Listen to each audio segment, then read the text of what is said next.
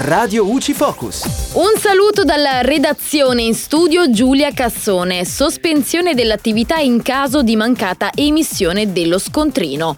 La Corte di Cassazione, con l'ordinanza numero 21.760 del 29 luglio 2021, ha chiarito quando è possibile disporre della sospensione dell'attività in caso di mancata emissione dello scontrino.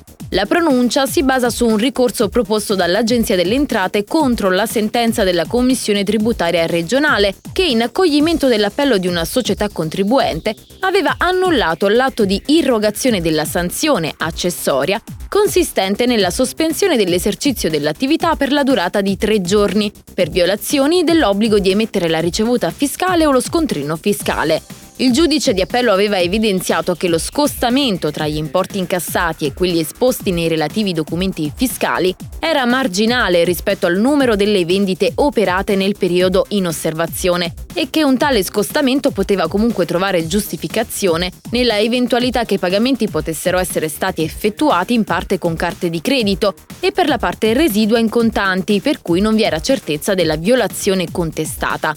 L'Agenzia delle Entrate invece riteneva che giudici avessero annullato l'atto impositivo nonostante le violazioni fossero state rilevate dalla Guardia di Finanza.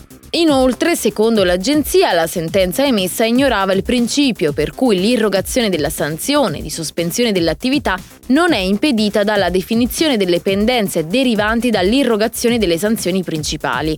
È dunque intervenuta la Suprema Corte, che ha ritenuto fondate le censure sostenute dall'Agenzia delle Entrate. I giudici hanno evidenziato che la normativa di specie prevede che la contestazione nel corso di un quinquennio di quattro distinte violazioni dell'obbligo di emettere la ricevuta fiscale o lo scontrino fiscale, compiute in giorni diversi, consente l'applicazione della sospensione della licenza o dell'autorizzazione all'esercizio dell'attività per un periodo da tre giorni ad un mese. E dalla redazione tutto al prossimo aggiornamento. Radio UCI.